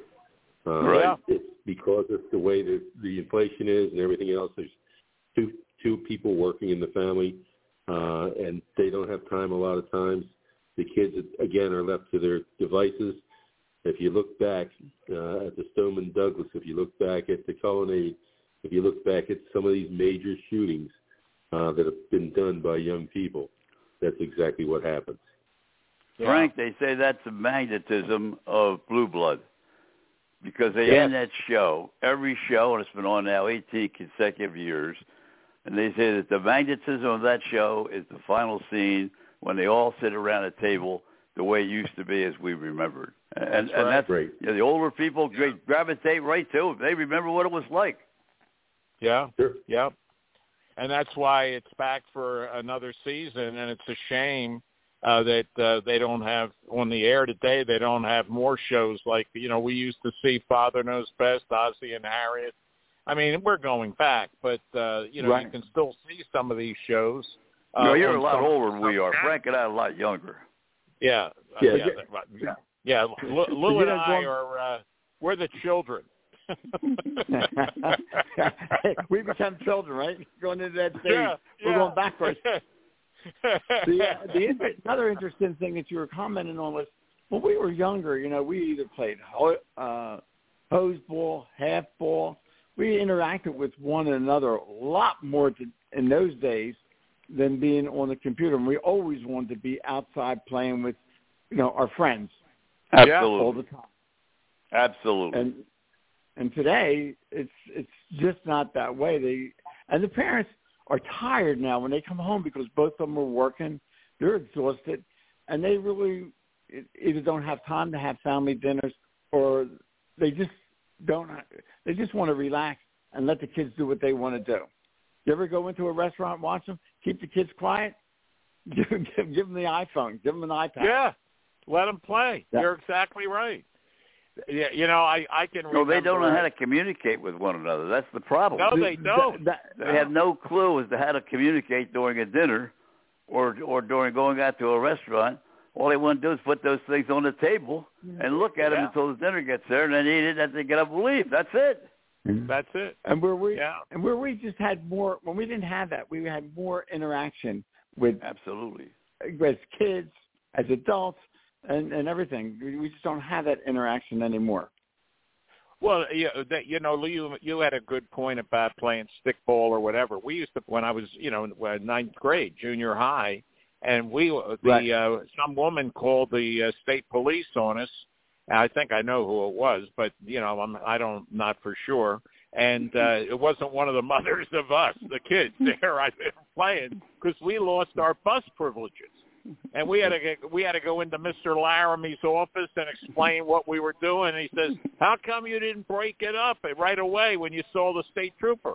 I said, "Mr. Laramie, that state trooper was on top of us before we could do anything, you know." And then my, you know, my parents, "How come you lost your bus privileges for playing stickball up at the corner?" you know, so those it's it's a different world, and uh, and I can tell you, you know with what educators have to go through. But I found that if you explain, in high school especially, if you explain why you were doing something and the and you have the rationale and example that usually the uh, students accept it. That's what it takes. But to explain why you're doing something. Well, first of all, we have to thank our guest because uh, Doug Hamilton is ready to go in the next segment. Thank you very much for stepping in. Lou And Zotto. Thank you. Well, ha- Lou, call in any time, Lou. You got the number, and you and I will be getting together anyway down to shore. So Sounds great. appreciate it. Take care. Take care. God bless. take care. Thank You you, very much. Doug Thank Hamilton is up next. And uh, Doug, uh, first of all, I uh, had a chance to watch the Rays and the Orioles this afternoon. Uh, Mm-hmm. It uh, was not the Orioles' best day.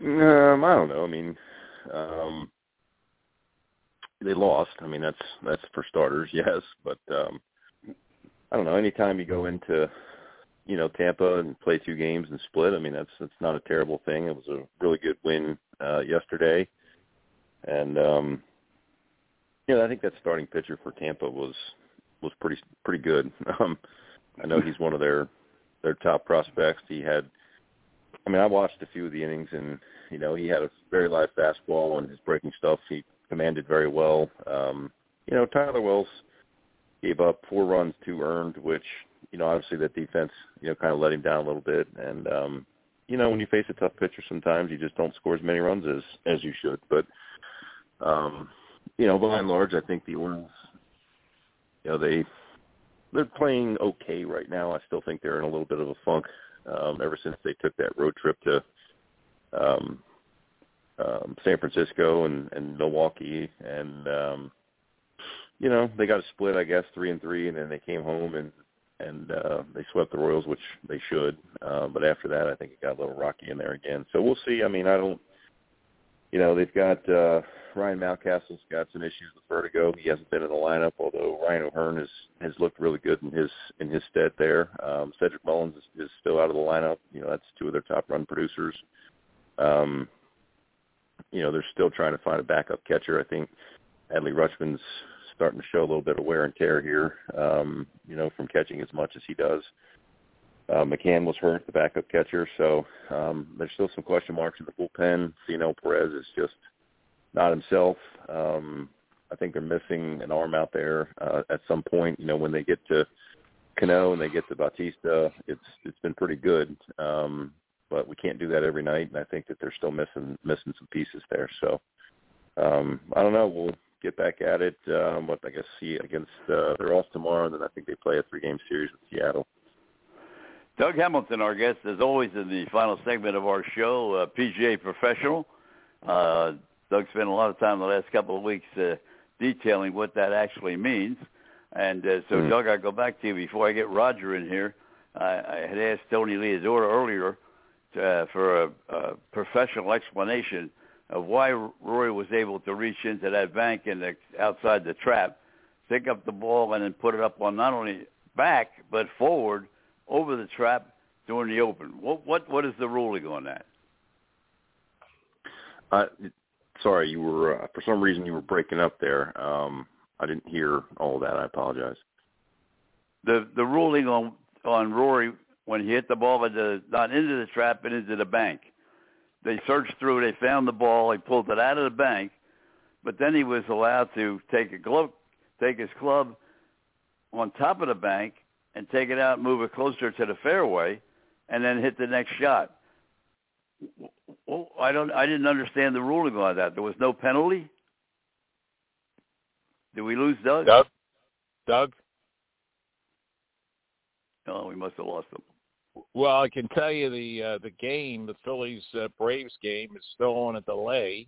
Uh, a yeah, I'm watching. I'm watching Sports Channel Philadelphia right now. They got, you know, a little filler filler waiting for the.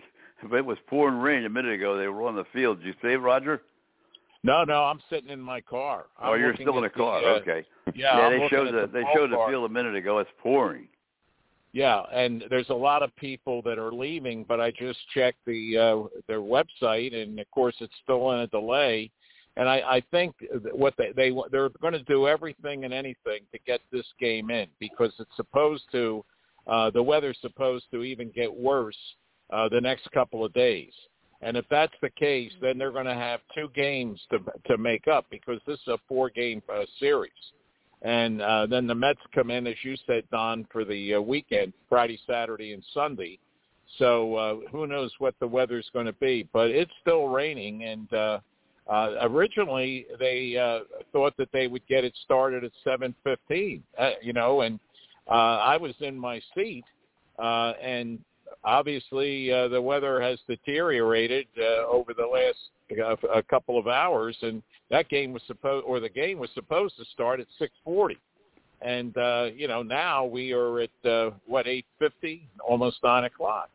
So who knows? Yes, This they're gonna be a game they're gonna wait as long as they can. They don't want to double up with double headers. Uh, as you said, uh, they they do have an off day in between there, but uh, they're certainly going to want to get it in. Let's get back now. Doug is back on the line. We lost him momentarily. Uh, Doug, I go back to my question about the placing of the ball for Rory uh, that was in the bank that they had to look for it, found it in the side of the sand trap. Then he got to lift up on top, one one club blade from the top of the uh, the sand trap. Why was there a penalty on that? What um when you asked Tony, what did he say? Because I I don't I never saw He- it. I don't he- recall. Oh, okay. No, he said that it must have been because there were some, you know, TV lines or something like that, or it was a uh, a view.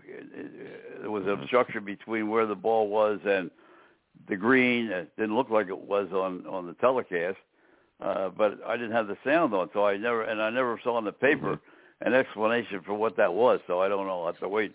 You didn't see it either, so we'll have to wait till No, next week or the it. week after to see what happened. Some of your observations about the Open. Um,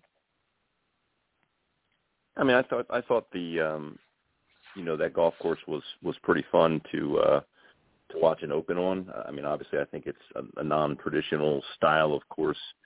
Um, you know, when you think about the U.S. Open, you think about narrow fairways, you think about pretty tall rough, uh, very penal when you miss the fairway. Um, you know, in many cases, it's long. Um, you know, most of the golf courses, so um, you know, they, some of these holes were were pretty. I mean, they played that par three at what 81 yards. They played uh, a couple of the par fours were under, you know, 300 or right about. Um, so I mean, it was it was fun to watch. Um, you know, I think it was it was good to see um, Wyndham Clark um, kind of hold on there at the end. I mean, I think we saw, you know, basically three rounds of flash from uh, Rickie Fowler, who uh, has been you know, not even involved in, in tournament play, you know, over the last several years. I think that a lot of people were probably rooting for Rory McIlroy, who hasn't won a major in nine years. So, um, you know, just some basic observations. I mean, I, you know, it's great to watch uh, those kind of guys hit shots um, you know, back nine on major Sundays, and and that coupled with you know a, a Father's Day, I think is always wonderful, and I think those two go very well uh, together in terms of the Open and Father's Day, and you know, I think that you know myself, among many other people, um, you know, we look back at at some of this stuff. I got the chance to spend the weekend with my folks and and my wife's folks, um, you know, and it's you know, I look I look at where I am. We were talking about you know how you become a PGA professional and the steps that I've taken thereafter, and um, you know the many years that I've spent you know in the country club world, and then making this transition. And I you know I go back to you know to my dad for Father's Day, and you know he's the one that stuck a golf club in my hand, and he's the one that you know air quotes put up with me on the golf course when it came to the you know little kid hacking it around and can't find my ball and you know all these different things and um you know it's it's nice to be in in more of a full circle scenario where you know I can you know make a living out of this teaching other people how to play and still enjoy the game and um you know look back at how I got started. You know I think that's really cool. Doug how old were you when you got your clubs? Well um I can tell you uh that mom and dad used to play and I was small enough that I could sit in the sweater basket of the golf cart um and and would go you know with them. And I remember going down to my grandfather's house um my dad and they would do you know different club repair regrip. Um back in the day when you had persimmon woods they would you know sand them down relacquer repaint you know whatever um rewhip all those sorts of things. And I would watch what they were doing and ask questions. And you know they did some pretty cool stuff. And um you know we always had you know spare whatevers laying around you know fairway woods drivers etc um and dad gave me a little um cut down version of a PowerBilt four wood that I used to hack from you know tee to green and I'm sure he has stories of you know seeing me hit good shots every now and again and um, you know, the first I still have my first junior golf set, which was a Wilson Staff set. Actually I'm down here in my basement. It's sitting in the corner over there. Um, you know, your standard putter, wedge, nine iron, seven iron, five iron driver, um, you know, makeup and um there's that old that old four wood is is in that bag somewhere too. Um so yeah, I mean um you know, it takes a lot of patience as a parent to give your kids opportunities and then stick with it and, and, and try to, you know, teach and coach and do different things. And I mean, I remember the first golf lesson I ever got. Uh, turns out I found that guy later in life and sent him an email and just, you know, let him know that I had become a PGA professional. And I really appreciated the fact that, um, you know, I remembered certain things about the lesson that he did with me and lessons that they did. Um, so um, it's, it's pretty cool, I guess, when you look back and, and understand. You know, obviously in the moment you don't understand it, but then when you do look back, you you get a better feel for it. So, um, you know, I take that into account when I was telling Frank I've got junior golf camp this week, and there's you know a couple little tackers running around in there that are seven, eight, nine years old that hopefully will you know stick with this, and, and maybe something I tell them or show them or do or whatever, um, you know, gives them that same opportunity. Well, let me first say the Phillies game has been officially postponed. They're going to play at 1 o'clock tomorrow afternoon, hopefully, if this rain clears, which is not supposed to.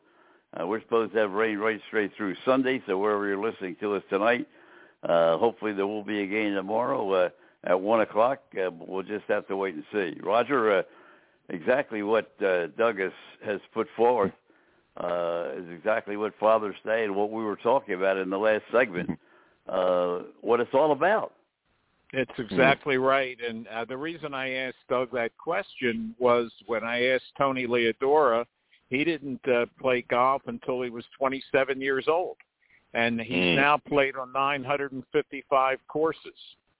So, uh, you know, and made a career and out of uh, Yeah. the uh, golf, uh, the industry. And, uh, but Don, uh, you know, I was thinking about uh, Tony and this goes back 40 years about when he was at the Norristown paper and uh, was the uh, sports editor, and we, you know, knew him in the sports uh, Writers Association, but also sitting up there on that first row with a lot of legendary sports writers and like uh, Bus Saidt, okay, uh, Allen Lewis. I mean, I just brought back memories, and of course, Doug, you played college baseball at George uh, George Washington University, so uh, Mhm. it's amazing how golf uh, can uh, interrelate uh, with baseball, and especially a lot of great baseball players are great golfers. Yeah, I think um you know, golf is one of those things it's obviously harder to pick up later in life, even if you are athletically inclined to do so and and um you know, I, I would have a tendency to believe that if if your parents play golf or someone you know within your family plays golf, you obviously have a better chance because you know families that have kids that no one plays golf, you know why why would they all of a sudden you know just want to pick the game up? It, it wouldn't seem very logical unless you know maybe there was a buddy of theirs that was doing a golf camp or or something of that nature. So it, it gets incredibly difficult, you know, to pick up later in life and and um you know obviously I'm I bear the fruit of that with the people that I teach. Um, in many cases, people come to me and they've never swung a golf club before, and it's it's challenging and fun and rewarding all at the same time to to try to put a blueprint out there or a template for them to to learn and and uh, message delivery is important and you know how they learn and all those sorts of things. Um, you know, as a kid, it's it's more visual because you're just going to see and monkey see, monkey do, and um, so um, I take you know my hat off to to my dad and um, you know for him to give me that opportunity and um, you know at the right time hand the baton off to the right person to say, look, you know, teach him some golf lessons and you know to play in in the junior program you know where we grew up and and meet other kids. And and you know at that time you're you know that golf wasn't cool really back then. Um so a lot of my friends didn't didn't play. And i can remember you know mom writing me notes to go to the dentist or the doctor or whatever that were essentially the same as saying you know go play golf because you don't really have a doctor's appointment. That happened um quite a quite a few times where i would you know, probably leave school right after lunch and, and go to the golf course on a Friday afternoon and go play. Um, you know, it's you, you meet such um, a wonderful group of people. Um, you know, golf is is a, a direct correlation, very linear to to what life is. Um, you know, in terms of teaching you so many wonderful things about how to interact with other people and what do you do when you hit a bad shot or you have a bad hole and how do you react to that? Um, you know, are you the kind and of have person that policing yourself. That's the biggest thing. You police Well- yourself. You call you call Yeah. penalties on yourself. Yeah, I mean, what do you what do you do when you walk up to your ball and it's in the middle of the fairway and you know it happens to be in a crater that someone didn't put any sand back in? You know, do you move it out of there? Um, you know, when you're behind a tree, you know, all those sorts of things. You know, do you you know you really score a five, but you tell somebody you got a four? Um, you know, how, how do you deal with you know pace of play and, and movement of, of keeping up? You know, or what would you do if you went to the golf course as a single and they put you with three other people? How are you going to react to that? social situation. I mean, you know, golf is you against you, you against the course. You don't need someone to throw you the ball, and it's based on your merit. How you play um, can only be solely blamed on yourself, and you have that same opportunity then to try to fix that in terms of getting better with your practice time and how you efficiently use that. So, um, a lot of good parallels. Um, really good game.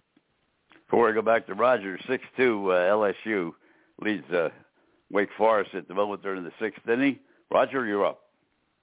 Yeah, the um, I'm just looking at the uh, the parking lot. Uh, excuse me, where I am, the, the uh, to um, move out, but there is one guy in a Porsche uh, who is parked on an angle, and no parking.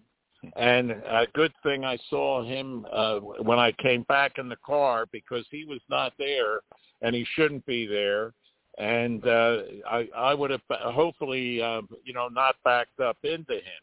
But uh, you never. I'll tell you today. I mean, it's it's unbelievable. Uh, people uh, they don't care if it go by where they're supposed to park. They figure, oh, you know, I can park any place. So, but the yeah, the traffic is moving out. Uh, uh, I'm, I'm anxious to see when uh, Dan gets here. I don't know if we'll, we'll probably be the show will be over to find out exactly how the schedule's going to work because I guess it's going to be what a day night doubleheader then tomorrow, Don. Two, Yeah, it looks uh, like it. two, Uh, I just saw two- it had uh, NBC Philadelphia on, and they said the game was postponed. That uh, tomorrow's game will be one o'clock, so tomorrow night's game would be the normal time, six forty or whatever time. So it's a day. I would Yeah, assume a day night doubleheader. Yeah, day night. excuse me. But they got to be lucky because there's a lot of rain in the forecast. Well, I, it's going to be interesting. I don't. I don't think they're going to get any of these games in. I mean, from if it's like this, they're just nobody's going to want to take a chance in playing and get somebody injured, and and uh, it could cause the, the, a, a real problem within uh, their um, uh, team and their performance for a period of time. I don't think you you know you don't want to take any chances. And uh, the uh, how's the weather down there in in Baltimore area, Doug? Because in New York it was fine.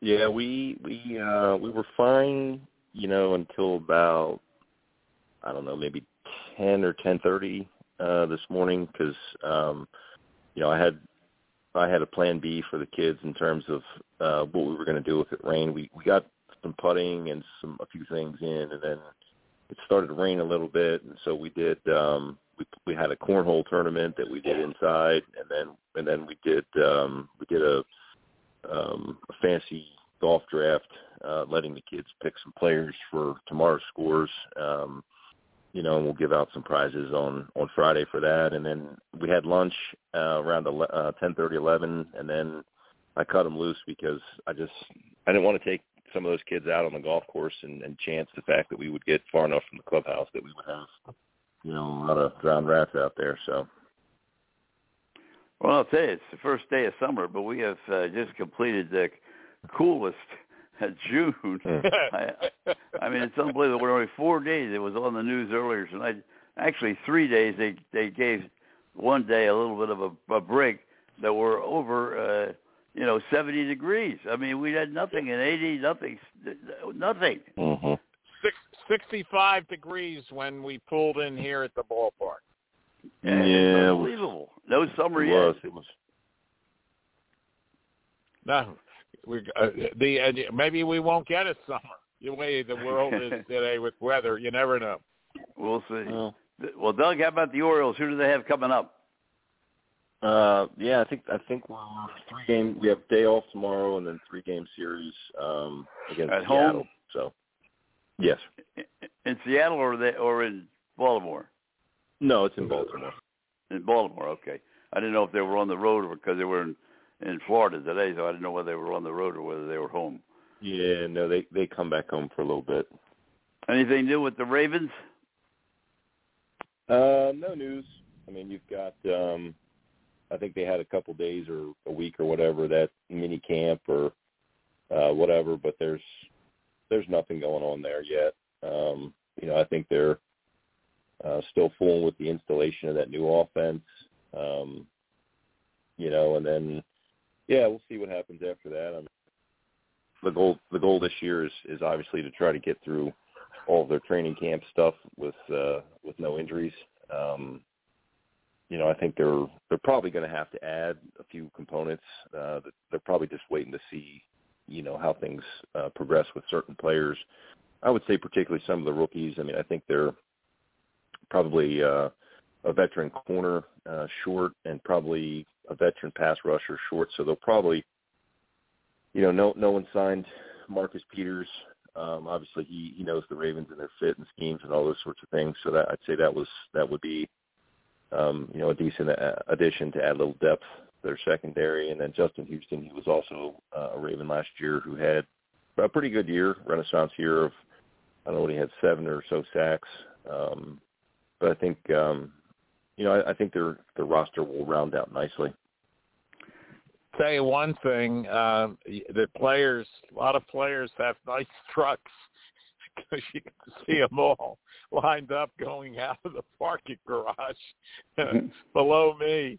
And uh, I'll tell you what, Doug, just goes to show you, uh, when you have money, you can do everything, right? Mm. Well, you know, a lot of those guys have m- multiple garages full of you know vintage and and high priced uh, vehicles as well as some some pretty good bling jewelry wise, and and um, you know whether it's you know necklaces or watches or, or whatever. Um, yeah, I mean it's you got to spend it, I guess. Doug, Wake Forest the putting a little bit of a rush about- on, but they uh, have not been able to score yet. They got runners on first and third. They still trail five to two. Uh, one out, uh, runners on first and third, uh, and it's the uh, top of the seventh inning. Wake Forest has played extremely well, but LSU in the tournament, if you've been watching, has been played a little bit better. They uh, they've had a they got a very very good team. Doug, Yeah, we we've been we've been watching quite a bit of the College World Series. Um, you know, I'll tell you guys the the head coach at Wake Forest was my graduate assistant when I was at GW. Uh, so Really? it's nice to see. Yeah, it's nice to see Tom. Um, I mean, he he's a lot more gray than than what he was back in the day when. Well, I guess I am too, I suppose. Uh, but um, he, he was he was a good guy.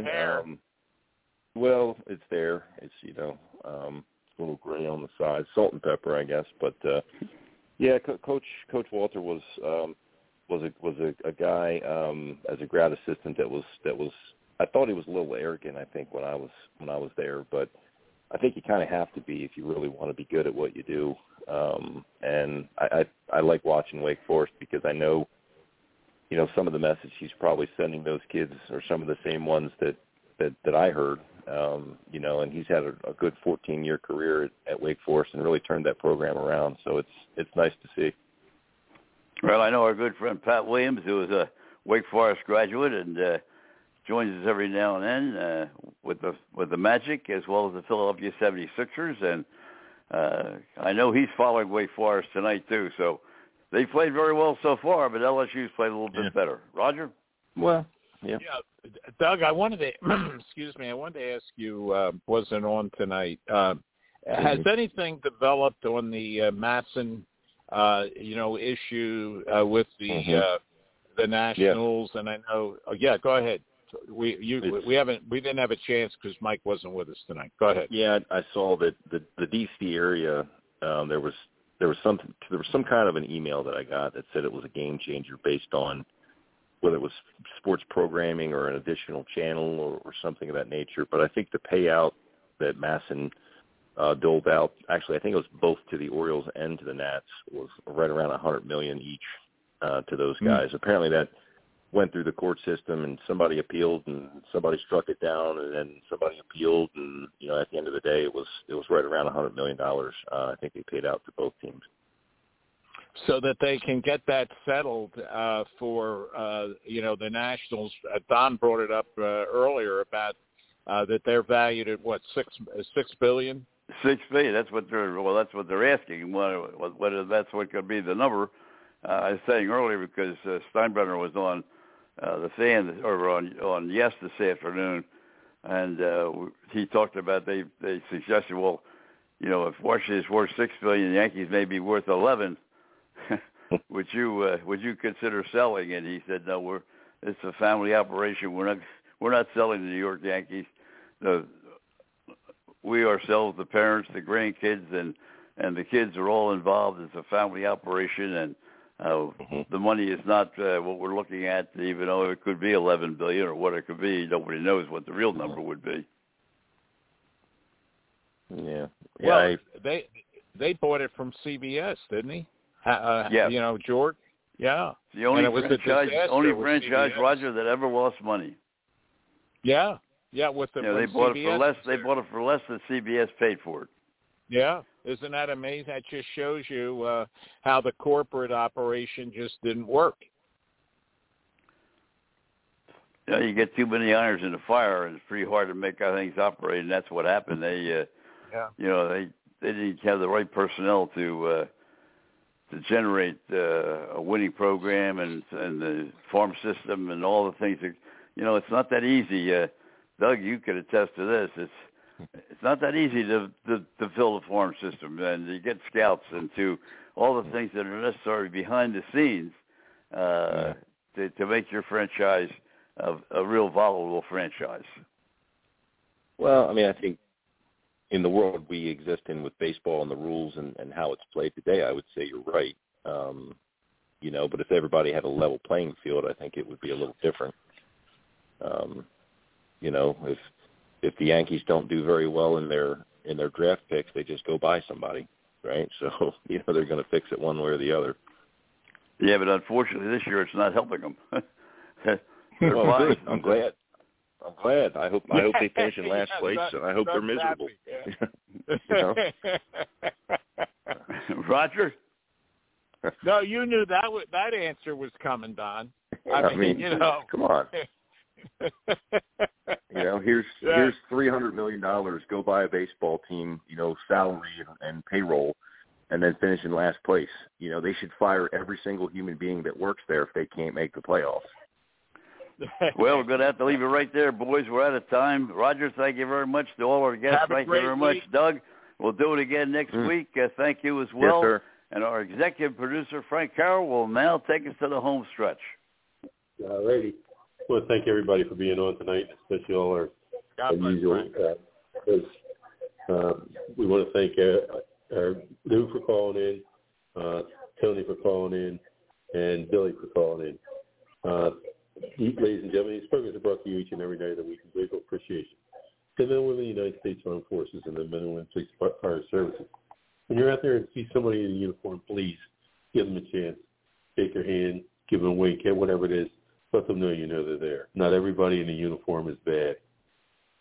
These programs are dedicated to those who lost their lives in line of duty. Deputy Robert Anthony Carroll, Patrolman Jeffrey Colcap, Patrolman David Curtis, Patrolman Jeffrey Yazowitz, Sergeant Thomas Batinger, Detective Randy Bell, Detective Ricky Childers, San Diego Officer Mike Hendler, Sergeant Tom Wilson, Charlotte County Sheriff's Department, oh, Patrolman Charlie Condit, Tarpon Springs Police Department, Deputy Chief Mike Godwin, Philadelphia Fire Department, Lieutenant Joyce Craig Lewis, Philadelphia Fire Department, Sergeant James O'Connor, Philadelphia Fire Department, Sergeant Charles Lake, Hillsborough County Sheriff's Department, Patrolman Renato Crispin, Lakeland PD, Lieutenant Joe, Joe Zerba, Newcastle County Police, Deputy Josh Meyer, Nassau County Sheriff's Department, Captain Matt Letourneau, Philadelphia Fire Department, Captain Chris Leach, Wilmington Fire Department, Lieutenant Jerry Ficus, Wilmington Fire Department, Lieutenant Artis Wilmington Fire Department, Patrolman Trooper Joe Bullock, Art Florida Highway Patrol, Trooper Chelsea Richards, Florida Highway Patrol, Chief Al Hogle, Longboat Key Police Department, Chief Jimmy Ford, Wilmington Fire Department, Pinellas County Deputy Sheriff Mike Hargrove, Deputy County Deputy uh, Blaine Lee, Polk County Sheriff's Department, Deputy Chris Meyer, uh, Polk County Sheriff's Department, and Sergeant Christopher Fitzgerald, uh, Philadelphia Sheriff's Department, and, the Temple University Police Department. My brothers and sisters, although you may be 10-7 at this point in time, at some time we'll be 10-10 at the table of the Lord. Until that time, may the rose rise up to meet you. May the winds be always at your back. May the rains fall softly in your fields and sunlight, sunshine lightly on your face. Until we meet again, may the Lord keep you and your families always in the palm of his hands.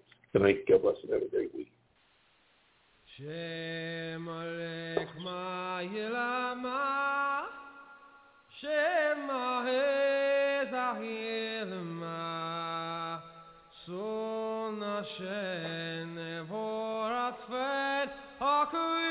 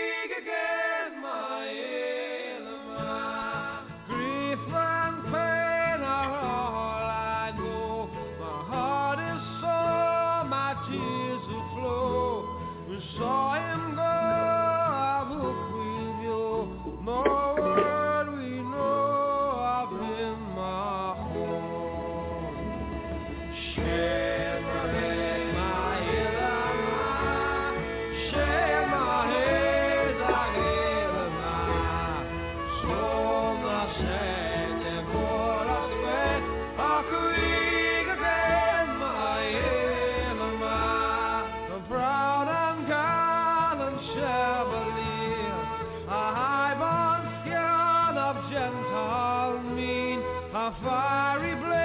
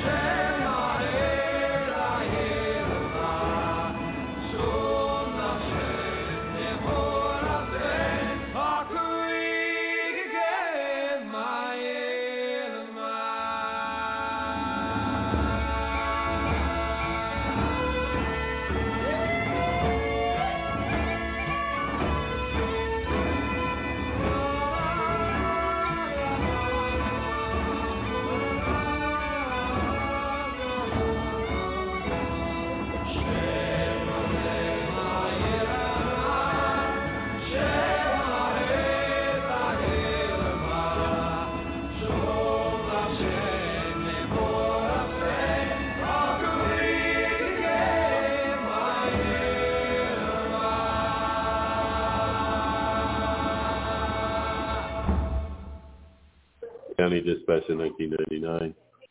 County Dispatch to 1999. County Dispatch to 1999.